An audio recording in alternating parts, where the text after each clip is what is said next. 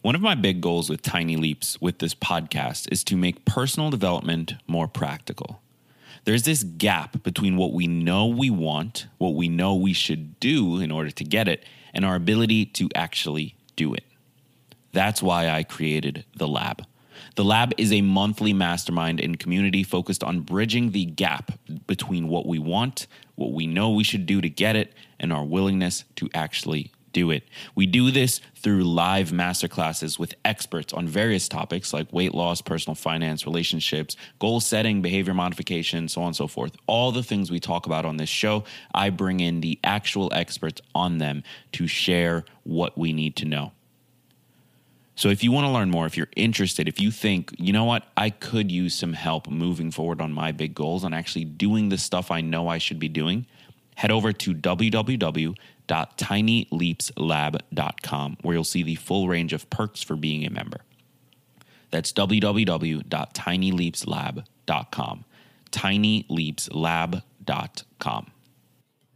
In this episode, I sit down with the editor in chief of Entrepreneur Magazine to talk about careers and his new book, Mr. Nice Guy. Get excited because this is Tiny Leaps. Big change, big change.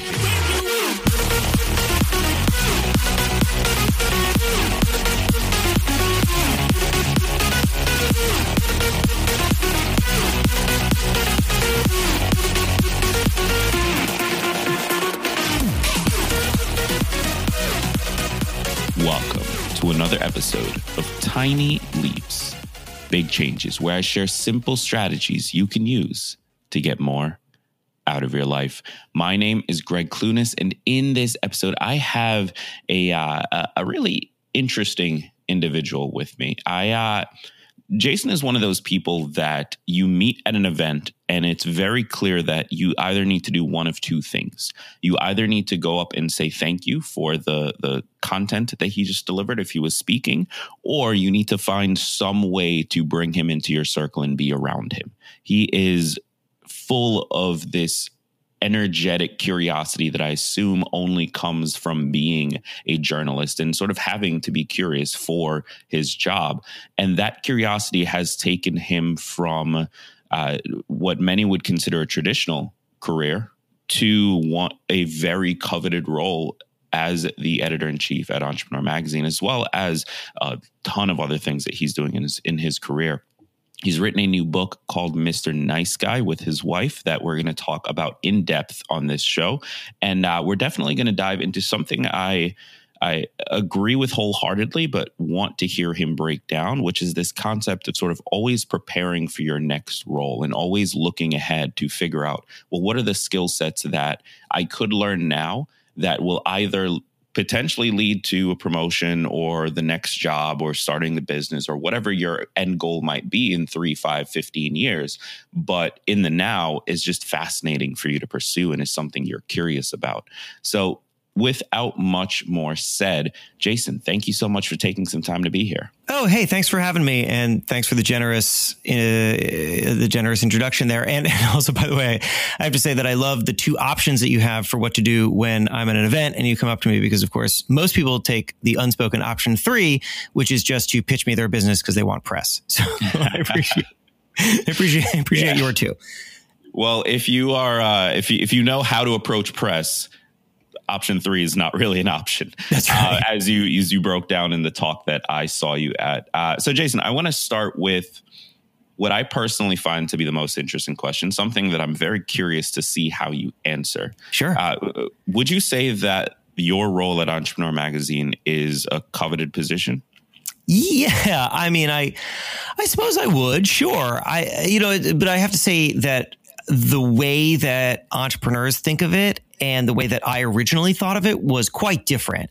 I, and I think this is true for anybody who gets into any kind of interesting role where, um, you know, you start to, you start to discover that the reality of it is quite different from whatever it is that you imagined it to be. And in fact, Right. uh, what's really so wonderful about that and what's wonderful about putting yourself into new and interesting situations and kind of striving to reach these places that you are only looking at from outside for a while is that it completely changes your understanding of yourself and your own abilities and also the opportunities available to you. So that's very abstract. Let me answer the question. Um, I saw my goal for quite a long time, one of my goals was to be editor in chief of a magazine, not entrepreneur magazine, just a magazine, because I spent I'd spent my career largely in magazines, and I wanted to reach the top of that. I wanted to have command over one and see what I was made of and execute a vision and all that stuff. And also, frankly, uh, you know, it, media is a difficult industry. And I was looking around and saying, okay, well, how do I survive in this? And to, to survive is really to, to get to the very top because that's where the money is and where there's more stability, at least for a while. And so uh, that was what had originally, to be perfectly honest with you, had interested me in the job. And then I got the job and um, I discovered that it means something different to people who are not in journalism. Like in journalism, editor in chief is like, oh, you run a magazine. To entrepreneurs, it means that I'm a thought leader of entrepreneurs that I am speaking for them and I am I am of the community and I am a leader in the community and I, I to be perfectly honest with you was completely unprepared for that I didn't see that coming I didn't really know how to react or act for that. And that that was a real learning experience. Uh, understanding how to run a magazine came pretty naturally to me. Understanding how to be a leader in a community was a, was it was a struggle at first.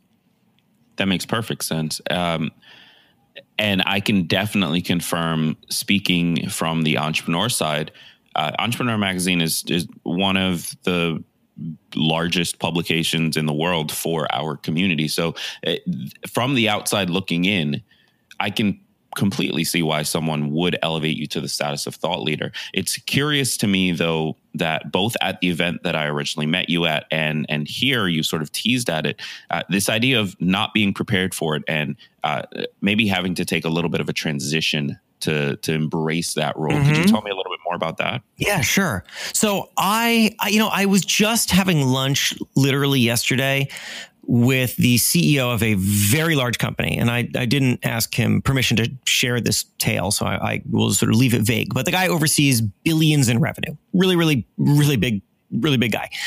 And we were talking about our early days in our respective positions. And I had told him that coming from a creative background, as, as I have, right? I've always just been a writer or an editor, that becoming a manager and, and an executive, so to speak, at this job, I feel like I'm just making things up as I go. just, and, um, and, and, uh, you know, and I was never prepared for it. Nobody taught me how to do it. I'm totally making it up as I go. And he said, everyone is. That's what he said. Everyone is. That was his response to that. Everyone is, which of course means him too. And again, a guy who oversees billions of dollars in revenue at, at a very, very well known company. And that is a, that's just so powerful. Like it's so powerful to hear that from others because it validates your own experience, right? Like if this person, if this CEO feels that way, then it's fine for me to feel that way too. And I, I feel very fortunate that in my role, I'm talking to entrepreneurs, and entrepreneurs are by nature very open people. And so they are willing to admit that kind of stuff in a way that I think some other people aren't. And so we have lots of conversations like that. And I think it's really valuable to have those conversations because you, you need to know that you're not alone. Like I think the craziest thing in entrepreneurship and and and outside entrepreneurship too in life is that people often go through things feeling like they are alone in them, but in fact everybody feels them, and somehow we just aren't talking about them enough, so that we all feel like we're isolated in this thing that we're all actually sharing. So, yeah, I um, I, I definitely uh, I definitely had to embrace.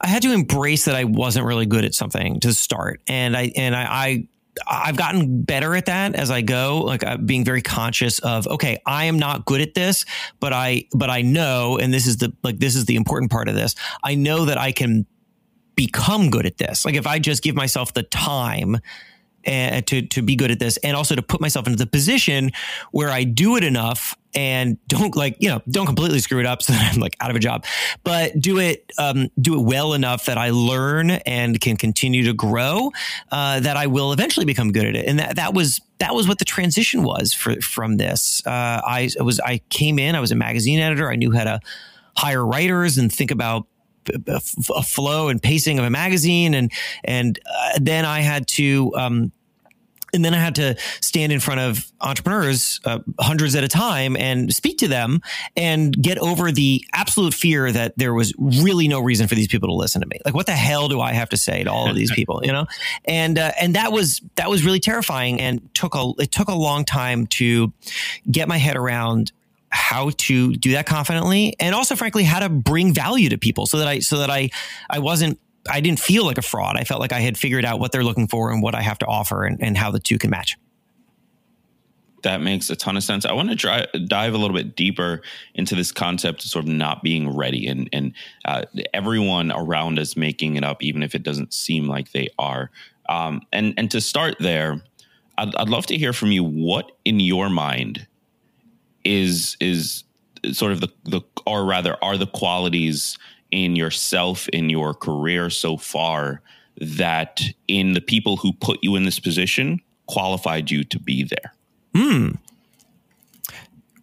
huh what qualified so what qualified me to be there is a, it's a really good question. Um, I mean, in a way, I, like I see it as a mix of two things. I see everything as a mix of these two things. Uh, one is um, one is a- actual knowledge, like actual experience, you know, and and the other is um, is ability to learn f- quickly and um, and to adjust. It, you, because there's just there's no way that you will be literally prepared, right? Like that you know everything for any new thing that you do. It's not it's not possible. Or or the new thing that you're doing is not actually a step up; it's a lateral move, and then I guess you are prepared. But then I don't think that you're you're not you don't have momentum. Like you're not moving upwards; you're you're moving laterally.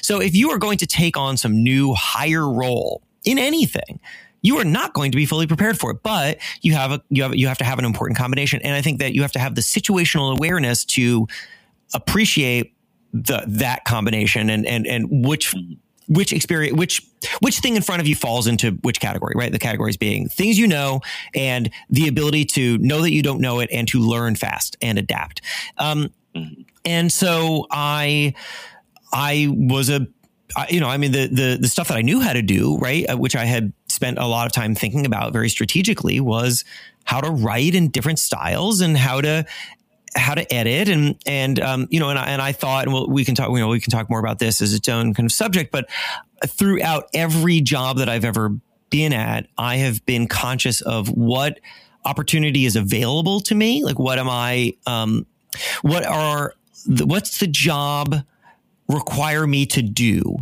so edit this kind of stuff, write in this kind of way, whatever it is, you know, the basic tasks of the job. And then be very aware of what don't I know how to do and how can I put myself into a position to learn that because if I don't learn that, then I'm then again I'm the only thing that I can do is move laterally. So um, mm-hmm. so I had I had throughout my career always always looked at what are the other things that I need to learn, and this is like you know basic stuff. Okay, so I learned reporting, great. Now I need to know how to do like long form writing. Okay, now I got long form writing. Now can I do long form editing? Nobody's asking me to do long form editing, but I would really like to do that because otherwise I'm going to be stuck. So got to figure out long form editing. Okay, now I'm doing that. Oh, now there's a video opportunity. You know what? I should get into video because I like I just kept doing this, and so um so I had definitely prepared myself skill set wise for the basics of the job. And then there were going to be all these intangibles, all these things that I just didn't know how to do. And I think that it's so important to to just tell yourself like i just have i don't know where it came from. I don't know how i learned it. Um, but i but i i guess i i just recognized and then repeated it to myself over and over again that um, you are not going to know how to do everything but you have to have the confidence that you can get there and that you can bridge that gap without um, without compromising yourself right? Because when you are put into a position where you don't know how to do something if you are too afraid that you don't know how to do it, or if you are um, overwhelmed by your inability to do it, you will simply stop.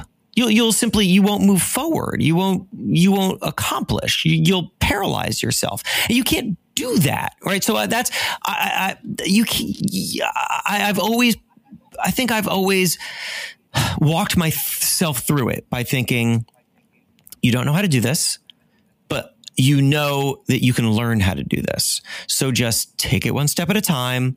Be really mindful of what's going on. Wh- who can teach you? How can you learn? What are the experiences that you need? What can you find step by step by step? I mean, that's why I love your, your thought process here. Step by step by step, just make it through. And once you get hmm. through, you will know how to do this. And that's, I've just done that over and over again at every job that I've been at. And you get used to it to the point where when you really have to do it on a big stage like this job, you're ready. Today's sponsor is Babbel, the number one selling language learning app in the world. Number one selling. How cool is that? Now, I took French all throughout middle school and high school, and then two years of it in college. That's eight solid years of studies, eight years of my life spending learning grammar, learning vocab, learning conjugations. And then when I finally visited France for the first time, you know what I was able to say? Bonjour. Or this was a good one. Où est l'hôpital? Now, thankfully, I never had to use that last one, which, for those of you who uh, aren't as advanced in the French language as I am, clearly, that means where's the hospital? So thankfully, I did not have to use that last one, but I thought I should know it just in case. But that's pretty sad, right? Eight years, eight years of studies, and I could not do anything when I actually went. That's not going to happen to you because you're going to study with Babbel.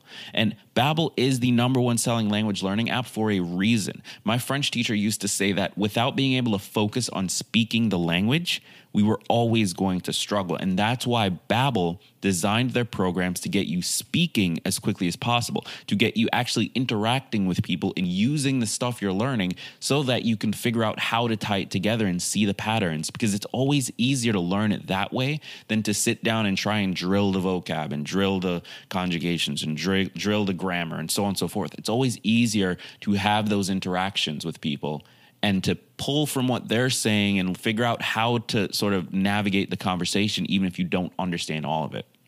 And the coolest thing about them is that each lesson is only 10 to 15 minutes. That's 10 to 15 minutes. You get to actually speak, you get to actually learn the language. And then when you go to France, you go to Paris, you don't have to look like a fool the way that I did. So go ahead and try Babbel for free. You can try it for free. Just go to babbel.com or download the app and try it for free. You can find the app on the App Store on either Google or Android, wherever you get your apps, I guess. So babbel.com. That's B A B B E L.com or download the app and try it for free. Highly recommended. So let's look at some of those uh, those jobs that led to this point. And if we if we're looking at sort of your career as a whole, uh, each job representing sort of a separate leap in that journey mm-hmm. to being ready for this stage, uh, you've identified uh, just now. Of course, you need the base level skill. So you need to be a good journalist, right? Yeah. That that is without that, you're not even in consideration. Correct. Uh, but beyond that, uh, this sort of extracurriculars, you need sort of this ability and willingness to learn new complementary skills all the time. Yes. And just sort of be hungry to, to, to identify those things, take them on and, and push through and, and gain them.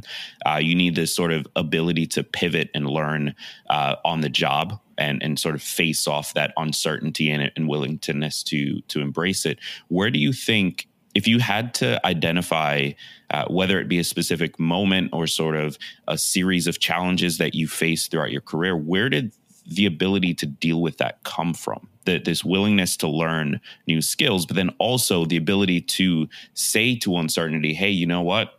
You scare most people, but I know I can deal with you. Like, where does that come from? Where does that come from?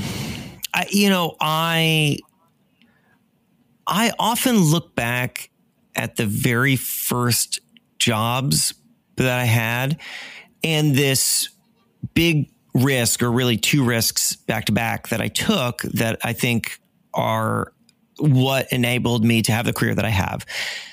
And I see a lot of lessons in them, things that I did that at the time might have felt just sort of instinctual, but that I think were reacting to a particular moment and pushed me into a place where I, I had to make a decision and that I just learned so much from those early decisions. So let me tell you what those were. I started at the Gardner News, which was a 6,000 circulation daily newspaper in north central Massachusetts, covering nothing, covering, like covering nothing. Like there's just nothing happening in Gardner, Massachusetts. Right? I, I was just bored out of my mind, and uh, like it's like you know, if you've ever been to a zoning board of appeals meeting, then I'm f- very sorry for you. Uh, I went to many. Like they're just deadly bored. Like that's the kind of stuff that I had to do. Don't go to a zoning board of appeals meeting. And so I um after a after a year of this, I was. I, was I was like sad for myself. I, I was I knew I knew that I could do more. What told me that i just i don't even know. I just i just knew it. And i knew that sitting around at the gardner news was never going to get me there. That like i if i was if i wanted to write for the new york times that literally zero people at the new york times were ever picking up the gardner news reading a piece by jason feifer and saying oh we got to get this guy on the phone. Like zero zero people ever will be doing that. So if I want to accelerate my career and get to the place where I feel like I deserve to be, then I, I need to make a change. And so I, I quit. I quit the paper and I sat in my bedroom in Holden, Massachusetts, in this dumpy apartment next to a graveyard, paying $250 a month in rent. And looking out, you know, looking out upon my career, this graveyard, and uh, and then I pitched. I cold pitched. I pit. I didn't have any connections. I didn't know anybody. I had nobody to pitch. But I started coming up with stories and just emailing it to every editor that I could find an email address for. And after nine months of that, of mostly being ignored, occasionally being engaged, I got some big hits. I got a piece in the Washington Post. I got a piece in the Boston Globe. Um, uh, salon.com, which at the time was a kind of booming enterprise. And and so I um, I said, uh, "Well, this is wonderful, but also this is not paying the bills, and I'm lonely as as as could be." And but I've learned something important here, which is that I know how to freelance now, and I've made some connections. So now it's time to up the game. Um, so I took I took an, I took another newspaper job um, for the steady income, but I kept freelancing. So now I'm doing two jobs. Now I'm freelancing in the morning and at night, and then I'm also working at the newspaper during the day, and I do that for about three years. And uh, during those three years, I developed a really good relationship with Boston Magazine. And so uh, after enough time of writing for Boston Magazine, I saw some movement. And uh, that was that there was a senior editor who had left, there was a junior editor who was moving up, and that meant that there was going to be a junior editor opening somebody they're going to hire somebody. And it better be me. Like I, this is the moment. Like this is it. This is the thing that i've positioned myself for right? Like you don't just like hop into something right? I mean like i was too obscure. I i, I was not connected. I was, didn't have the skill sets that were required. I was i couldn't have expected to go from the gardner news to boston magazine but i had now laid the groundwork. This was the move. And so i told the editor-in-chief of boston magazine that i was ready to be hired. And then i quit my newspaper job and I moved to Boston and I got an expensive apartment in Boston and I waited to be hired. and um, thank God they hired me. I don't know what would happen if they didn't. Oh um, I don't know what would happen. Uh, I mean, they didn't immediately. So what, what, he did is that he threw a couple uh, more challenging freelance pieces at me because I had been largely working on smaller stuff for them, and uh, and I become like a go to guy on smaller stuff for them. Like you know, I, I, like whenever you needed me to show up, I was there. Like I never missed a deadline. I was full of ideas. Like if you needed, you know, if you needed me to jog down the street, I ran the hell down the street. Like that's that's just how I, I did that for like two years for that magazine, and um and so they threw a couple other big tests at me functionally, and then they hired me. And um, and you know, like, so to, to answer your now that you now I've told you that story, um, and and that hire really was what set me on the path to where I am today. Because from from there, uh, there was an editor I worked with at Boston Magazine who connected me with an editor that he actually was roommates with, um, who was at Men's Health, and then the guy at Men's Health hired me, and from Men's Health I went to Fast Company, from Fast Company to Maxim, from Maxim to Entrepreneur, and then um, after being an entrepreneur originally as executive editor, I became editor in chief. So like literally those two risks, very very early on, were the things that made my career. I am just convinced of it, and what I learned during those times was like one, um, nobody is ever coming to me with opportunity. I go to them. Like that's, I learned that. Like that's, I, I did it um, and I saw what happens, and I decided to repeat that over and over again. And I don't think that I was thinking about that in that very first job. All I was really thinking was, I'm miserable at this tiny little paper. I need a change, and I, and I, and I just need a change, and I'm going to take a risk. And you know what? If it doesn't work out, like the stakes were low at that time, right? I was paying two hundred fifty dollars a rent a month in rent. I could have figured it out, but I learned this really important thing that scales, right? That scales because that might have been a small risk. Now I take those kinds of risks and they're big risks because we're talking about a lot more money and we're talking about a lot more like my, my, my, my public place in the world is bigger, you know? And, um, and, but it taught me nobody's coming for me. I have to go to them. And also it taught me and this is so, so important. Do this in some small way, prove it to yourself, and then you'll have the ability to do it in bigger ways. Um, I had taught myself by quitting those jobs and putting myself into situations where I was just by my own sheer willpower and drawing upon whatever talent I had, I was going to make it work. And I did. And if you do that for yourself once, twice, three times, you will keep doing it. You'll have the you'll have the confidence to do it, right? I mean, like there's no way that I would whatever the hell comes next after being editor in chief of Entrepreneur Magazine, and like you know, let's be frank, there will be a next, right? I'm not going to have this job forever. Um, uh, I uh, and you know, not that I'm like ready to leave it. I love it, but but you know, you, you got to be honest. Um, it will involve some kind of risk and some kind of big leap, and I know that I'm prepared for that because I have I have done versions of it in smaller and then somewhat larger and somewhat larger and somewhat larger ways throughout my career. And each time it was scary and then I landed on my feet. And that meant that each time was a little less scary. Absolutely love it. We had a guest on uh, a few episodes, uh, a woman named Mimi Hayes, who uh, she uh, she I can't remember where she's originally from, but she suffered a brain injury and was out of commission for for quite some time in recovery, so on and so forth. And she wrote a book on the experience, sort of a memoir of everything that happened. Uh, she's a she's super young. I think she's 25, 24, something like that. Um, so just sort of this this perspective from a very young person dealing with something that doesn't typically happen to very young people.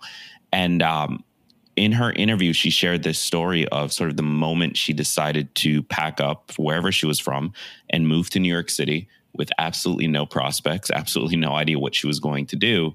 Um, but and and this is the important piece because both in Jason's story and Mimi's story, there's this theme of hey, we took a big risk and risk and it worked out but there's a reason it worked out. It worked out because of that foundation, because they both took the time to sit down and figure out, well, who do I need to be in order to make the things happen that I want to happen? Would you say that's accurate? Yeah, Jason? absolutely. There's a difference between a calculated risk and being crazy. Like that, you know, like yeah, yeah exactly. Calculated risk and being crazy. And you don't want to be crazy, right? You you you know what? In fact, you know what the best kind of risk is?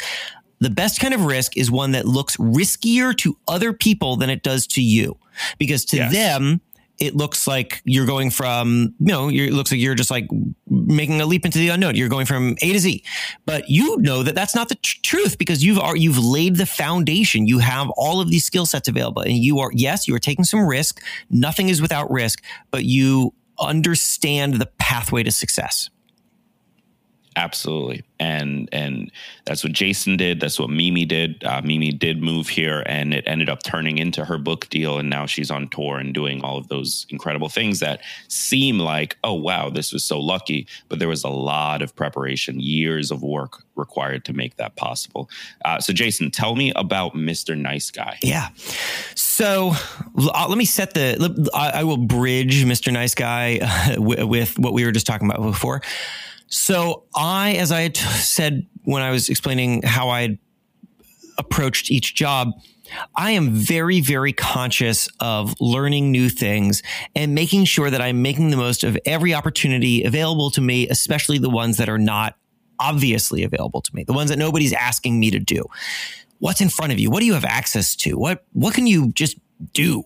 And part of the reason for that is because I never ever want to be caught flat footed. Like I don't want to know how to do one thing and then that thing gets taken away and then I got nothing. Right? Like I hear stories of people in in my industry who came up as let's say movie reviewers and they had a great career as a movie reviewer and they all they knew how to do was make uh, was write movie reviews and now there's a not really a market for movie reviews anymore, or a significantly smaller movie. You know, like there used to be that like every newspaper had its own movie reviewer. That is not the case anymore. And so then you, th- those people lose their jobs and they don't know how to do anything else. They just know how to do movie reviews. And that is not a good place to be. So I am consciously consciously taking on new kinds of storytelling, new opportunities, teaching myself how to do uh, every little every little um, different expression of my core skill set, which is storytelling. So that goes into podcasts. I have some podcasts and that goes into fiction because I was very bad at fiction and I tried it when I was like a kid and I didn't know how to do it. And that's, I ended up in nonfiction and found a, found a knack for it. Um, but I always had an idea for a for a book for a novel. And it was a, you know it was a, sort of very it was a goofy idea right? So so the premise is um, the premise is what would happen if two people each week slept together and then critically reviewed each other's performance in a magazine. Kind of like a movie review actually. You know it's like you have, you have you like you have sex and then you write about it like you're like critically reviewing a movie. Uh, what would happen? Just what would, what would happen to those people? And uh, that was an idea that I, I just popped into my head in my 20s and I tried to write it and I failed and I tried to write it again and I failed and eventually just kind of put the idea on the shelf. And then, wouldn't you know it, flash forward many a year and I marry a novelist. My wife is a novelist. She's written she's written um, two prior novels.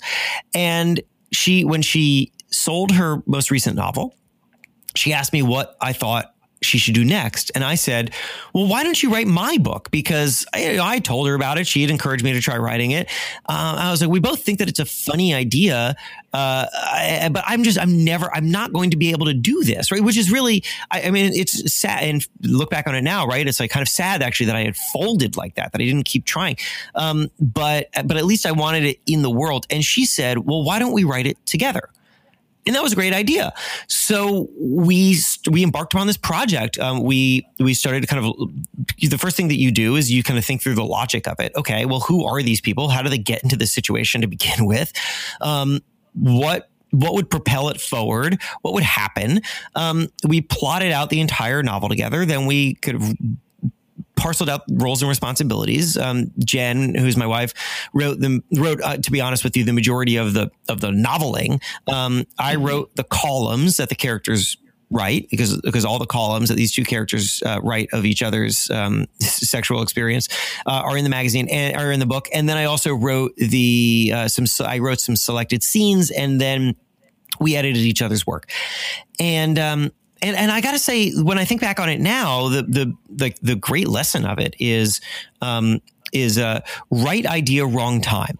You know, like it was, it was, it turned out to be perfectly fine to have this great idea at the wrong time because I, I, was able to hang on to it. I didn't give up on it, and I didn't. I didn't grow frustrated. Like ah, I don't know how to do this. This idea sucks. And, you know, it goes away. Instead, it just it goes on the shelf for a while, and and it comes out when when it's the right time. I mean, if I had like muscled through and tried, tried to write, write that book when I first came up with it, it would have been a crappy book. I'm sure there's no way I would have sold it. Instead, we we made Mr. Nice Guy, and and uh, it's a real book. It comes out on St. Martin's Press on October 16th, and it's really exciting. Like we've sold the TV rights, we've sold four foreign rights, we've got we've wow. just got like an amazing amount of marketing and press lined up for it. Um, we we got. I mean, this is like, can you ask for anything better than this?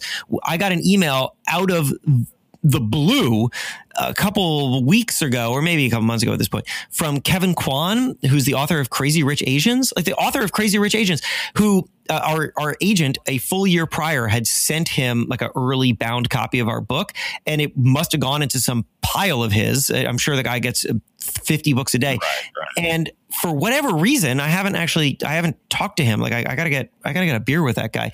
Um, for whatever reason, he pulled it out of his pile and he started reading it and he told me that he started he didn't think that he would have time for this but it so captivated him that he blew through it he like missed deadlines it totally screwed up his schedule but he loved it and i was like oh my god i mean like that's that's amazing right that's so exciting and um and so of course we then asked kevin if we could take part of his email and just slap it on the cover of our book? And he said yes. And so that's what we did. And, uh, and, um, again, none of that would have happened had I just thrown this idea away. If I said, well, you know, I don't know how to write it. This idea is garbage. Goodbye. Instead, I, I held on to it and I found the right time for it. And now, mm, now we have Mr. Nice Guy. And I, and I'm just, I'm so thrilled to, to have, um, found the other end of this journey. Yeah, that makes perfect sense. I just, uh, as you were talking through that, I just pulled it up on Amazon and pre-ordered it myself. Nice. such a fantastic Thank you, man. concept. Like I, I cannot wait for the uh, the TV or rather the movie version of this. Um, Oh I'm man, really curious to see who plays Lucas Callahan. I know.